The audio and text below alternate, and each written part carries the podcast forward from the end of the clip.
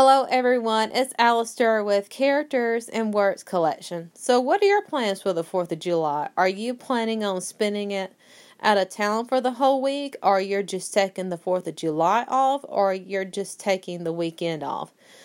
So, my plans for the 4th of July are going to be just spending time with family and also doing some pet sitting this weekend.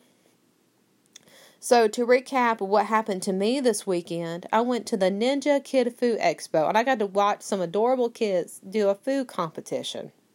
And actually, what I got to try out there was this unicorn cake.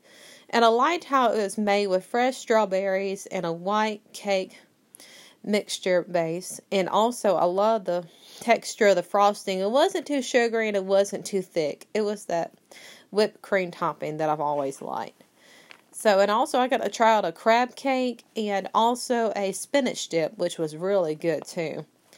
Um, so I would just like to know, like, you know, what are your plans for the 4th of July and just what are you up to this weekend and what fun excitement do you have going on?